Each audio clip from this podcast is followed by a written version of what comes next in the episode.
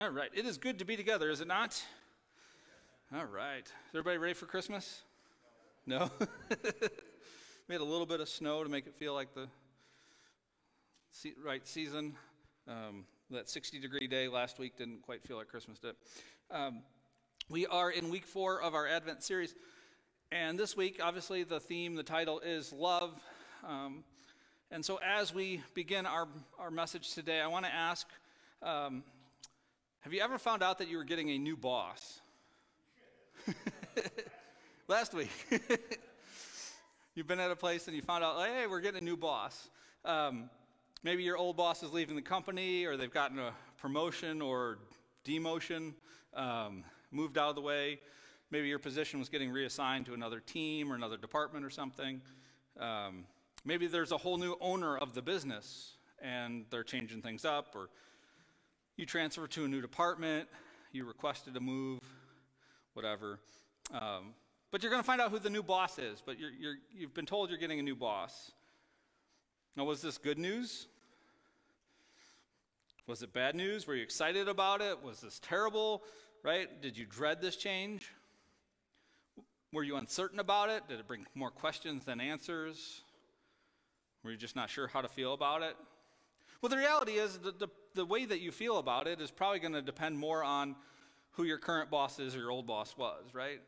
Like, that's how you, it's going to shape how you feel about it. If you had conflict with the old boss, if you had problems or they weren't helping you or they were adding stress and anxiety to your work life, um, maybe they disrupted your work patterns, um, then maybe the news of a new boss would be the best news you've ever gotten. Like, praise God, answered prayer, that guy is out of the way. Um, there's this old expression, I don't know if you've, you've heard it, I've heard it, I've experienced it, that people don't quit jobs, they quit bosses. Have you heard that? So maybe like that's one of those things like, praise the Lord, the boss is gone, right? Maybe that's been your experience. But what what about those who had a great boss and you found out that boss was leaving? They got a, a promotion going to another department, or they got a, a, better job at a different company, or you know, they've gotten the recognition that they deserve for being this great boss. But they've given you opportunities to grow. They've helped you. They've they've led you. They've laid out a plan for your future, and, and maybe you felt like as long as this person was was there, um, you had a, a, a good future at this company. You know, you felt confident and comfortable um, because they were there, but, but now they're gone. The reason I'm bringing up bosses, uh, supervisors, managers, all that stuff, talking about work, um, is because it kind of ties in to our scripture for today. Obviously, it's, it's not specifically about bosses, but the idea that there's going to be somebody new in charge and, and how we react to that, and that, that how that same announcement, hey, you're getting a new boss, can be met by different responses depending on your relationship with the current boss. So there's this story in, in the Bible. It's not our scripture for today, but the story of, of the three wise men. Right?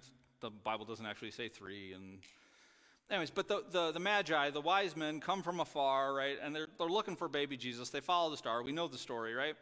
And they end up in Jerusalem in front of King Herod, who's the current king and they say, Hey, Herod, where's the new king?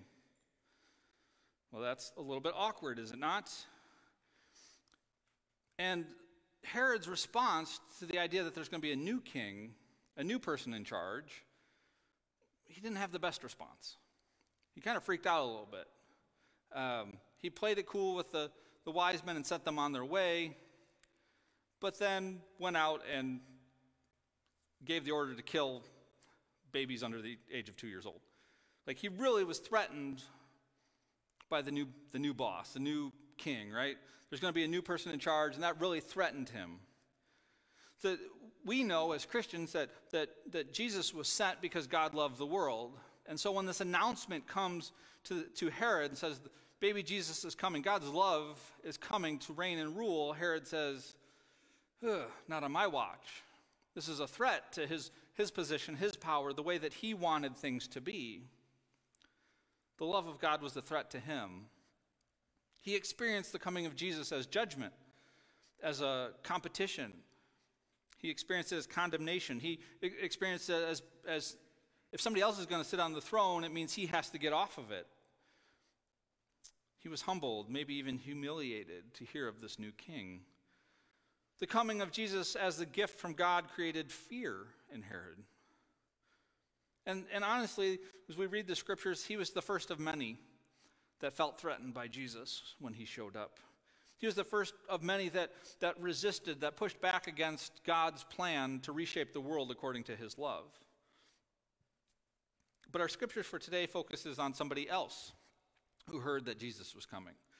Somebody else that heard about the love of God taking on flesh and coming to dwell amongst us and to, and to reshape the world the way that God wanted it to be. Our scripture today is about somebody else who heard that the world was going to be shaped according to God's love, and they heard it as great news, as blessing. They even heard it as salvation. So while Herod heard about Jesus coming and it was a threat, the person we're going to look at today heard the message of Jesus as a message of salvation. It was something to praise God for. Now, it was the same Jesus, the same love of God, the same message of redemption and, and remaking the world, but one experienced it as a threat and the other experienced it as a gift. Our scripture for today is Luke chapter 1, verses 46 through 55. And we're going to look at uh, a text of scripture called Mary's Song. Um, and so if you have your Bibles or you want to follow along on the screen, or if you need a Bible, again, they're under the, the, ch- the backs of the chairs there. Um, but Luke chapter 1, verses 46 through 45. It says, And Mary said, My soul glorifies the Lord, and my spirit rejoices in God my Savior, for he has been mindful of the humble state of his servant. From now on, all generations will call me blessed, for the mighty one has done great things for me. Holy is his name. His mercy extends to those who fear him from generation to generation. He has performed mighty deeds with his arm. He has scattered those who are proud in their inmost thoughts. He has brought down rulers from their thrones, but he has lifted up the humble. He has filled the hungry with good things, but he has sent away the rich empty. He has helped his servant Israel, remembering to be merciful to Abraham and to his descendants forever, just as he promised our ancestors. Um, pray with me, if you will. Father, again, we are grateful for your word. We're grateful that you have preserved and empowered those to understand and translate and present to us today, that we can open Bibles, we can uh, open devices, look on screens, and see the teachings and the, the stories of your people from long ago. That, in and of itself, is a bit miraculous. That through all these years, you have uh, preserved your word, and for that we're grateful. But again, we are not just grateful for the words on pages, ink, and paper, but the word that became flesh. This love that came and dwelt amongst us. We're grateful for your Son who brings us truth, who brings us peace and joy and hope, that teaches us love and how to share it. May we, as your church, receive that word today, and may it shape us. May it light our footsteps on the path. It's in your Son's name we pray. Amen. Um, the scripture that we just read, and I said it before we started, is, is sometimes referred to as Mary's song. Uh, sometimes it's uh, called the Canticle of Mary or the Magnificat. Um, which is, comes from the Latin for the first few words in that scripture. My soul magnifies. That's where the word magnificat comes from, if you've ever heard it referred to that. And it's actually a, a song or a hymn, and it's one of the most ancient hymns we have in the Christian tradition. It, they can trace it way, way back in church history. Um, and in fact, it's still sung in Catholic and some Orthodox and some Anglican services. You can Google, YouTube, whatever, Song of Mary, Magnificat, and you'll find both English and Latin versions of it. I listened to it a few different ways as I was preparing the sermon this week. Um, but that's an ancient, ancient song. And like I said, uh, this is Mary speaking or singing. Now, there's a story behind it. She didn't just wake up one day and just start singing. Um, there's a little bit of a backstory here. Uh, we may be familiar with Zechariah and Elizabeth. Um, they're not really part of the, the Christmas story exactly, but they're, they're in our scripture texts uh, around this time of year. Uh, Zechariah and Elizabeth, they were, they were older people. They were faithful to God, yet they had no baby. They, they couldn't have children. Zechariah was a, was a priest, and one day while he was performing his priestly duties, an angel appeared to him and told him he'd have a son named. Anybody know? John. Yeah, John the Baptist. Um, the angel said that John would be celebrated, that he would be great in the eyes of God. This was a big announcement. He would be filled with the Holy Spirit before he was born, the scriptures say. This is, this is a big deal. He will bring people of Israel back to God, he says. And, and the, it says he will go on before the Lord in the spirit and the power of Elijah. He's going to turn hearts of the parents to their children and the disobedient to the wisdom of the righteous. He's going to make ready a people prepared for the Lord. And Zechariah didn't believe the angel. And the angel took away Zechariah's voice. He was unable to speak. But it did turn out Elizabeth was pregnant with John, and the story continues.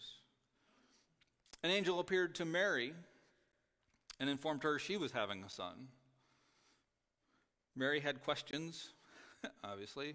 Read through there, she had questions for the angel, but ultimately she said to the angel, May it be as you say.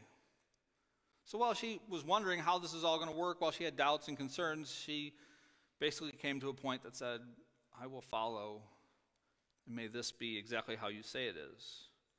And from that point, Mary goes to visit Elizabeth, who was a relative of hers, and spend some family time together. And Elizabeth is excited to see Mary.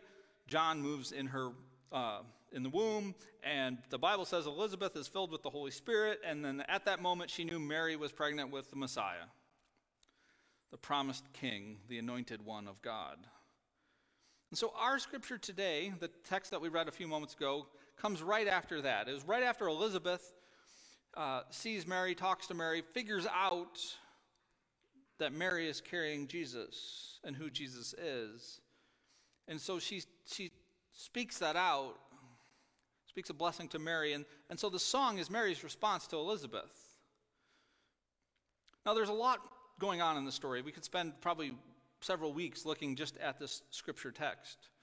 Um, there's a much deeper meaning going on. And, and if honestly, if you're on social media or you, you you read devotions this time of year or whatever, you'll, you'll probably catch some of these themes in other places. But, you know, Zechariah, the priest, is silent. Joseph doesn't even have a speaking part. Um, so there's some themes going on there. There's the, the older woman who becomes pregnant after a lifetime not being able to conceive. Um, there's Elizabeth knowing what's going on, right? Uh, an angel told her about John, an angel told Mary about Jesus.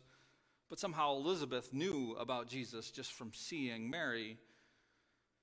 There's a lot going on here. We could spend a lot of time breaking all that down, but with this context, this is our backstory. I want to turn our attention to the actual words of Mary this week. As Mary responds to Elizabeth, her initial words are very personal. She says that her soul glorifies God, it magnifies God. She says that she will be called blessed for generations. She was humbled by the fact that God was mindful of her. She said that her spirit rejoices. She proclaims that God, the mighty God, has done great things for me, she says. And so, while on one hand we have Herod hearing the coming of Jesus, the news that Jesus is on his way, and for Herod it was bad news. Personally, it was bad. Mary heard about the coming of Jesus, and for her, personally, it was the best news she could imagine. So, why the difference between the two responses? It's the same message, the same news Jesus is coming. One saw it as a threat, one sought as salvation. And again, this goes back to the, the, the idea of having a new boss at work.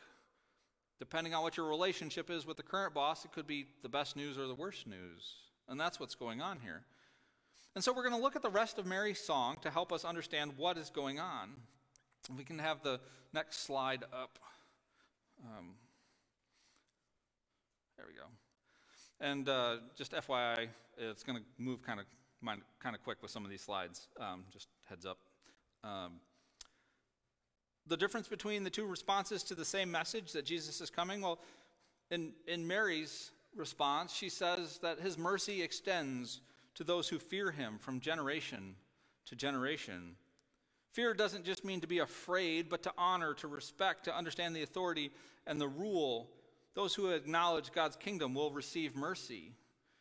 Then it says that he has performed mighty deeds with his arm. He has scattered those who are proud in their inmost thoughts. So, those who are proud, even proud in their most private thoughts, even those who are proud, like in their own heads, are scattered by God. God is working against them, or more correctly, they are working against what God is doing in the world. He has brought down rulers from their thrones and has lifted up the humble. As the gift of God arrives in Jesus, God is stripping the rulers of their power. He's taking kings off of thrones, removing their authority. God is revealing their vulnerability, the illusion of power that they wield. This is why Herod is terrified, because God is at work bringing down rulers of worldly kingdoms. He shows them as exposed and vulnerable to the one who has real power. And for those who are viewed as insignificant, maybe common everyday folks living simple, humble lives, God is lifting them up. Mary, from nowhere, was seen by God, the scripture said, and was chosen by God. The world might declare that people like Mary are insignificant, out of the way, common, nothing special about them, but God doesn't declare that. And God's love restores their place in the world. He restores their dignity, their worth. You might not have gold, you might not sit on thrones, but you're not insignificant. Jesus later says that the first shall be last and the last shall be first. Mary then goes on to say that he has filled the hungry with good things, but has sent the rich away empty. God's love being made present in the world through Jesus reorders things in such a way that those who are hungry get good things, it says. Not just leftovers, not just, well, they'll have something, but get good things. Not left to starve, not given scraps, but the very good things from God's great banquet table. Those who are hungry will get good things. However, those who pursue wealth, who desire material possessions, those who are driven by greed, driven by fear, those who have a desire to hoard,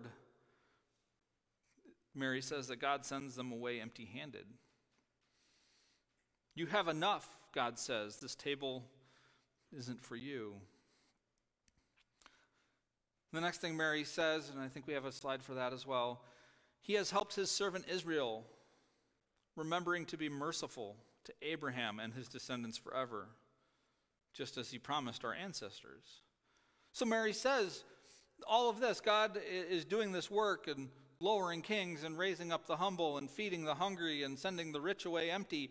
And he's doing all this, and it's not a new thing. God is remembering, the scripture says, pointing back to a long history of caring for his people, a long history of forgiving his people, a long history of saving the people of God. And so Mary knows that God is doing today what God has uh, done for the people of Israel for a long time. God has done this. God has saved his people time and time again. And so, what God is doing in this moment is the very thing that God promised to do long ago. And this is great news if you are Mary. This is great news if you are hungry. This is great news if you are part of that forgotten, common, everyday people. This is great news if you're the one that the, the old boss has been taking advantage of. This is great news if your hope is in the mercy from God, if your hope is in salvation coming from God. A world that is being reshaped, reordered by the love of God, being reordered by a new king or a new boss is great news if things weren't so great under the old boss. The current ordering of things, the current way of ruling the world, right? Mary says this is great news. Things are going to change. But this is terrible news if you're Herod. This is terrible news if you've accumulated wealth by hurting and exploiting others. This is terrible news if you think that your value, your power, your status comes from your place in worldly kingdoms. This is awful news if the love of God is going to be what shapes the world. If you've benefited from a, a sin-filled world, a world of violence, exploitation, a world of might makes right, then this announcement that the world is going to be shaped by the love of God is awful news. When you read through the Gospels, read through other scripture stories about Jesus, who had the biggest problem with Jesus? It was the rulers, religious and political. It was the wealthy. They had the hardest time accepting his message. It was those who exploited and manipulated others, that took advantage of people that were powerless and struggling to make it. The common everyday people flocked to hear Jesus' message because he was on a mission to raise up those who had been lowered, to raise up the humble, to reorder things based off of God's love for them and not who has the most power in the moment. When you read through the, the rest of the New Testament, so not only the Gospels, but you read through the letters of, of Paul and Peter and some of the other writings about the church, Acts, right? And you see the church is having problems with people. There's always conflict in the church. The rulers, religious and political, had problems with the church. The wealthy and influential in these different communities that the church was growing in, they had problems with the church. Those who used their position to exploit or manipulate others had problems with Christians in the church. At one point, the followers of Jesus are accused of turning the world upside down. That's, that was the charge against them. There's a story that people went to go get the Christians and they couldn't find them, so they grabbed this guy named Jason, whose house the Christians were staying in, and they drag him in front of the, the judge and say, They're turning the world upside down. And in reality, that's what's going on. this isn't just rhetoric. The world was being turned upside down by the love of God. But I don't want us to get too caught up into titles and classifications. It's not about how we label people today. The categories of rich and poor that Mary talked about um, in ancient Israel doesn't mean the same thing as it means today. I, I don't consider myself wealthy at all. Like, I wouldn't say I'm rich, right? But I currently possess more material wealth than Mary probably did in her entire life. Like you take everything she ever owned and put it up against what I have in my probably in, in my garage right now. I'm probably wealthier than her lifetime of wealth. And so the categories don't, don't line up perfectly, ancient world to today. Rulers in the ancient world were by design a limited class of elite people.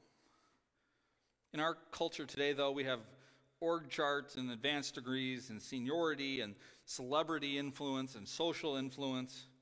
Even many what you'd call regular people today have more influence and authority over others than maybe even some of the rulers in ancient times.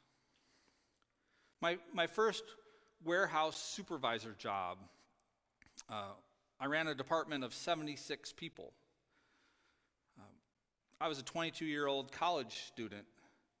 Um, I religious studies major with two years of warehouse experience. And one day I went to work, and the general manager sat me down and slid a piece of paper across with human resources sitting next to me and said, "Here's your new contract if you want it." And I signed it. And that, as soon as I signed that paper, there were 76 people that had to do what I told them to do. I was now boss. I wouldn't consider myself a, a ruler of any type, but 76 people suddenly had to do what I told them to do because of the title and position that I was in.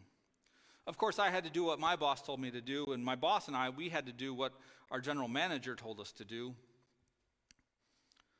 But the, the point is, let's not get caught up in titles and classifications because I don't think anybody would look at my life and say, well, there's a wealthy ruler.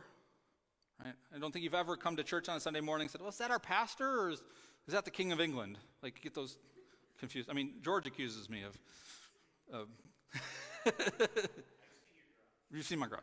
Um, but it's not titles, it's not status, it's not uh, a category, a classification that we need to look at today. It's our desires and our agendas. It's where we put our trust. Because our desires reveal where our hope is.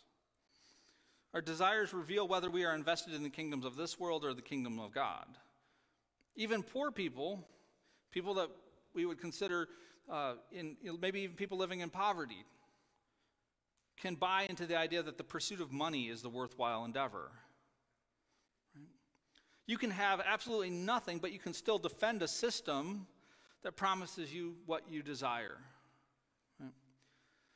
Um, very rarely is it that I, I go into the gas station and don't see somebody buying lotto tickets. They're, they're playing lotto because they don't have a whole lot of money, but they think that if they had a lot of money, if they won these millions, that would solve their problems. Right? They put their hope in material goods. I haven't won the lotto yet, but I'm going to keep playing. Not me personally, but um, that's the decision some people make. The pursuit of material goods has, has left us worn out, stressed out, maybe even broke, depressed. But somehow we come to the conclusion that the answer is to work harder, to sacrifice even more, to get more stuff. We can be so heavily invested in the kingdoms of this world that even though we aren't a wealthy king like Herod, we can be threatened by the love of God being made present through King Jesus, who is shaping the world. Um, if we can have the next slide up, this is the, the truth that I want us to wrap our mind around today.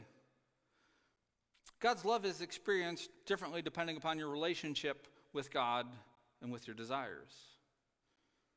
Mary and Herod had different responses to the news that Jesus was coming to rule. One saw it as salvation, the other saw it as a threat. Mary was overjoyed, Herod was afraid. Mary had faith. Herod had an agenda. Mary had hope in God. Herod had his personal desires. So for Mary, Jesus was an answer to generations of prayer. For Herod, Jesus was a threat to his years of scheming, of networking, and using his status and his wealth to increase his status and his wealth.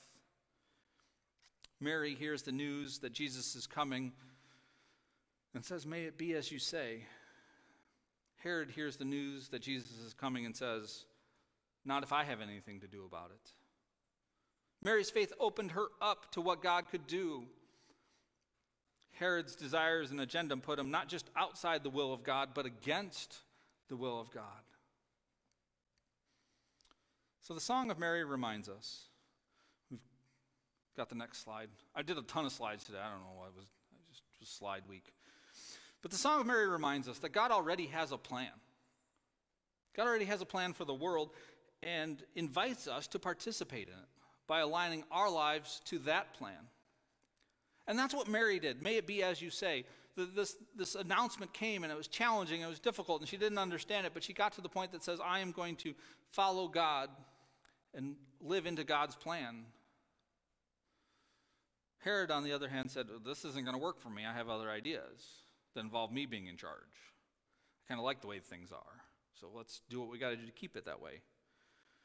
And because of this truth, that God already has a plan for the world and that God is inviting us to participate in it, uh, we can't assume that God is working to help us achieve our plan.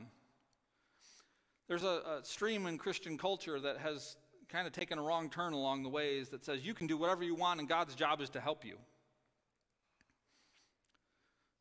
That my desires, my goals, my agenda is, is what I'm about, and then God's job is to help me achieve those things. But the truth is that my desires, my goals, my agenda don't automatically line up with God's plan simply because I'm a Christian. Just because I go to church doesn't mean that whatever I want to do is what God's going was what God's up to. There's this long tradition in the church of history, uh, a history of praying for discernment, of praying for wisdom, praying for clarity.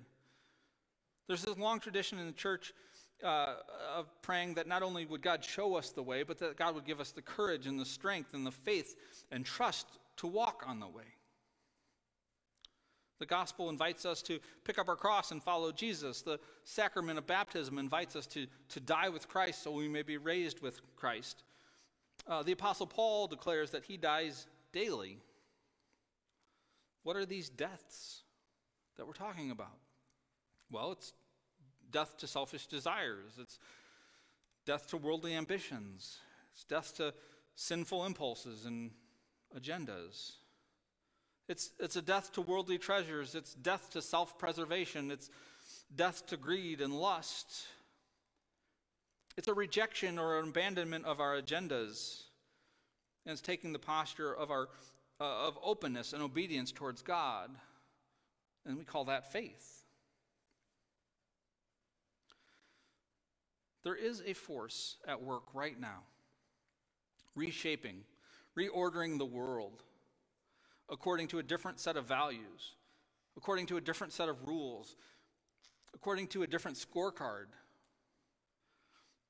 That force is the love of God. Right now, the world is being remade, it's being redeemed, it's being reconciled, it's being recreated by God's love. Things built on anything besides the love of God are eventually going to come down. This is the, the Song of Mary.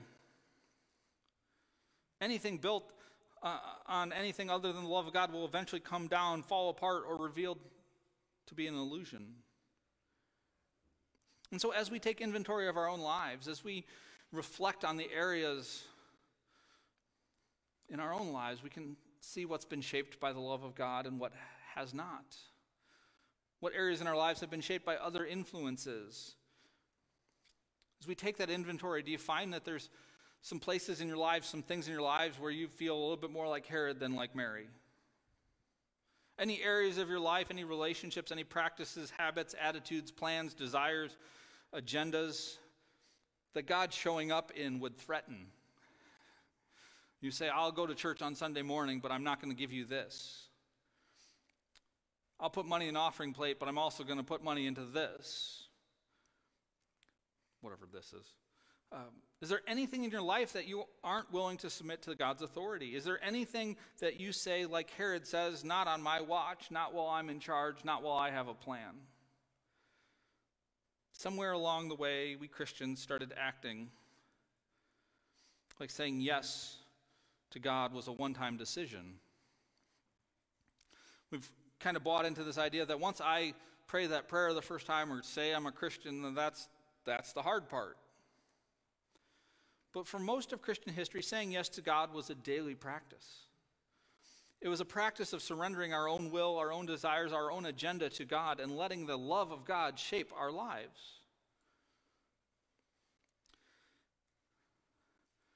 Um, Paul told me to give him notice to go get Cindy. Now, if he's probably out in the, the floor, can hear me. But if we want to go get the kiddos, uh, we're getting to the invitation. The invitation for us today is to let the love of God shape our lives, to shape our relationships, to shape our attitudes. Because the truth is, and this is Mary's song, it's, it's letting us know that if it's not shaped by the love of God, then it is working contrary to the will of God. And that never works out. He has brought down rulers from their thrones, but he lifts up the humble. So may we be humble before God. Again, God has a plan for the world. God has a, an agenda for the world. It's already in motion, it's already working. And we can't assume that our plans and our agendas will just magically line up with that. And so let us be humble before God. Let us be obedient. May we be like Mary. when we hear that Jesus is coming and say, Oh, may it be how He wants it, not how I want it. May we seek God's will and not our own.